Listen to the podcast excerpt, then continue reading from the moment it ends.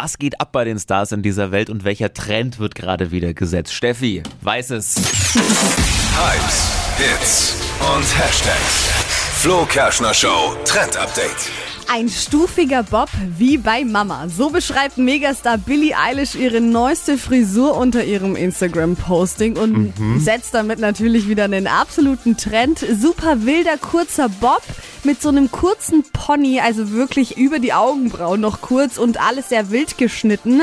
Von dem Look sieht es ein bisschen so aus wie gerade aus dem Bett gefallen und äh, einmal äh, die Haare zerzaust mit ganz viel Volumen und erinnert halt auch mega an die 70er. Also da, wo man die Haare so tupiert und Oh, alles ja. groß und wild. Ja, und die Billy, die lebt den Look jetzt schon und er sieht richtig cool aus.